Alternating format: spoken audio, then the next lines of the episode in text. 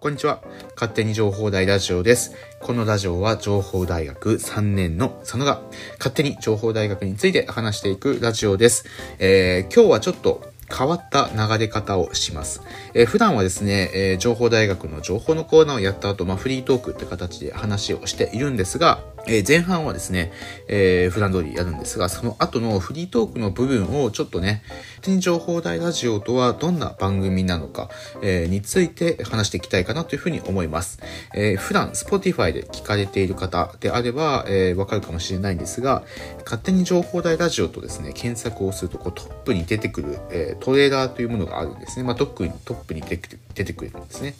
え、要はトップに出てきて、え、固定されているので、こう一番最初に聞くラジオが、まあ、それだったりするんですけど、その音声をですね、まあ、今回更新しようかなということで、その音声を今回の回に、えー、収録したいというふうに思っています。ということで、ちょっとね、えー、情報台の情報の後は、ちょっと話が繋がってないかもしれないんですけど、えー、そういう背景がありますので、今回はよろしくお願いいたします。次のコーナー行きましょう。勝手に情報大ラジオ情報台の情報のコーナーです。6月23日ということで、えー、本日は、えー、お知らせ自体は一つだけなんですが、えー、大切な、え案内が出ています。で、大切な案内は、え学内でのワクチン接種についての話になります。ただ、えっ、と、こちらの情報、ウェブポータル学生向け、え内部向けに、え発表されている情報と、え大学のホームページで公式で、え外向けに発信されている情報という中で、え情報がちょっと違う部分があります。多分これは外に出せる情報と出せない情報があると思いますので、えワクチンに関しては、え外向けに発信されている、え情報を発信します。はい、まずは、え先にね、先ほど言った HIU アカデミーを再開しますということで、えー、先に出ているお知らせを発表いたします。はい、タイトルの通り今言いましたけども、えー、HIU アカデミーを再開します。ということでお知らせが出ています。内容としては、緊急事態宣言を発出したことで、その間オンライン授業となっており、HIU アカデミーも中止しておりました。6月21日から北海道もまん延防止法重点措置となり、本学も感染防止危機管理レベルをレベル1に引き下がったため、HIU アカデミーを再開いたしましたのでご連絡いたします。HIU アカデミーは同様に、これまで同様に週3回月、水、金、10時から16時、ゼミ室4で実施しますのでよろしくお願いします。ということでお知らせが出ています。HIU アカデミー、皆さん覚えてますか？あの僕はちょっと利用したことがないので実際こんな感じだよっていう話は一切できないんですけど、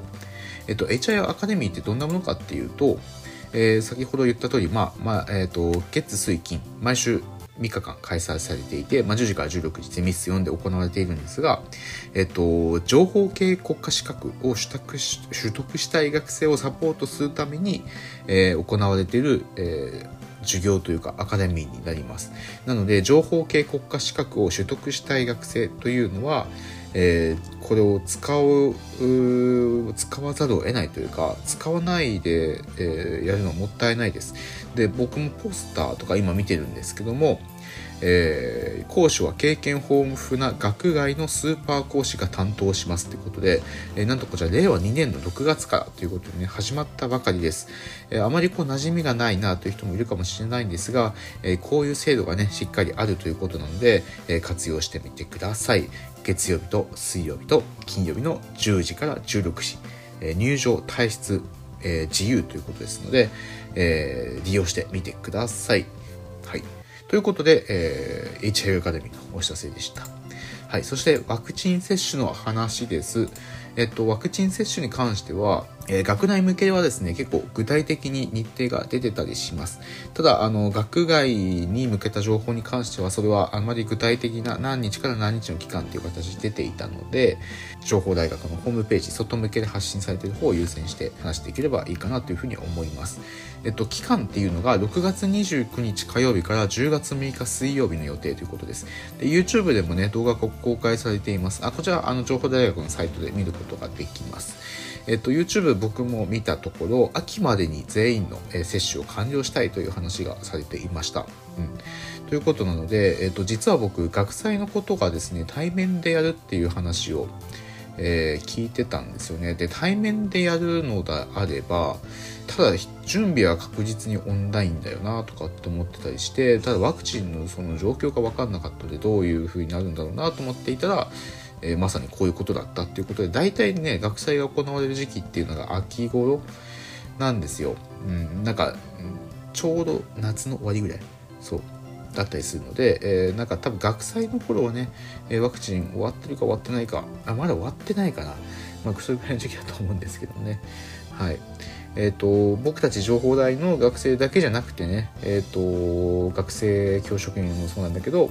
江別市内の保育士とか幼稚園教員とかね小中学校の先生方とかも受けるということです。これに関してはね学生がどうのこうの言うところじゃないので、うん、学生としてっていうよりかは僕個人としてね僕個人としての、えー、話をしたいんだけど僕は割と接種したいタイプの人間です。なんでかっていうと、いずれ摂取することになるからっていうところだよね。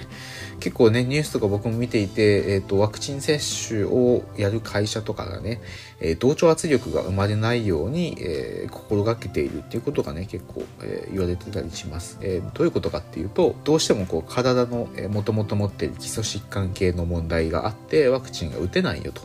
えいう方もいます。えその方がワクチンを打たなかった時に、え周りからね、え同調圧力のような形で打った方がいいんじゃないとかねそういうのがないように、えー、するっていうことで、え出てますで今回の情報大学のワクチン接種に関しても、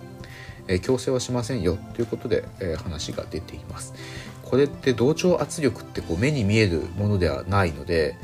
えー、しかもね把握できない場所でそういうことが起きていたりっていうことがね、えー、十分ありえるので学生だとあまりそういうことを気にしないので、えー、ついついねワクチン打ったとか打ってないとかっていうのを、え聞いてしまうと思うんですけどあまりねあのそういうことは言わない方がいいんじゃないかなっていうふうに僕は思います。どうしても打てない人もいるしもちろんねあのいや打ちたくないからっていう人もいるだろうしどうしてもね打てない。えう、人もいるのでそこはしっかりと大学生なのでね、はい、理解しておきましょう。はい。ということで、えー、詳しい情報はね、えー、学生はポータルの情報を見てください。情報台の情報のコーナーでした。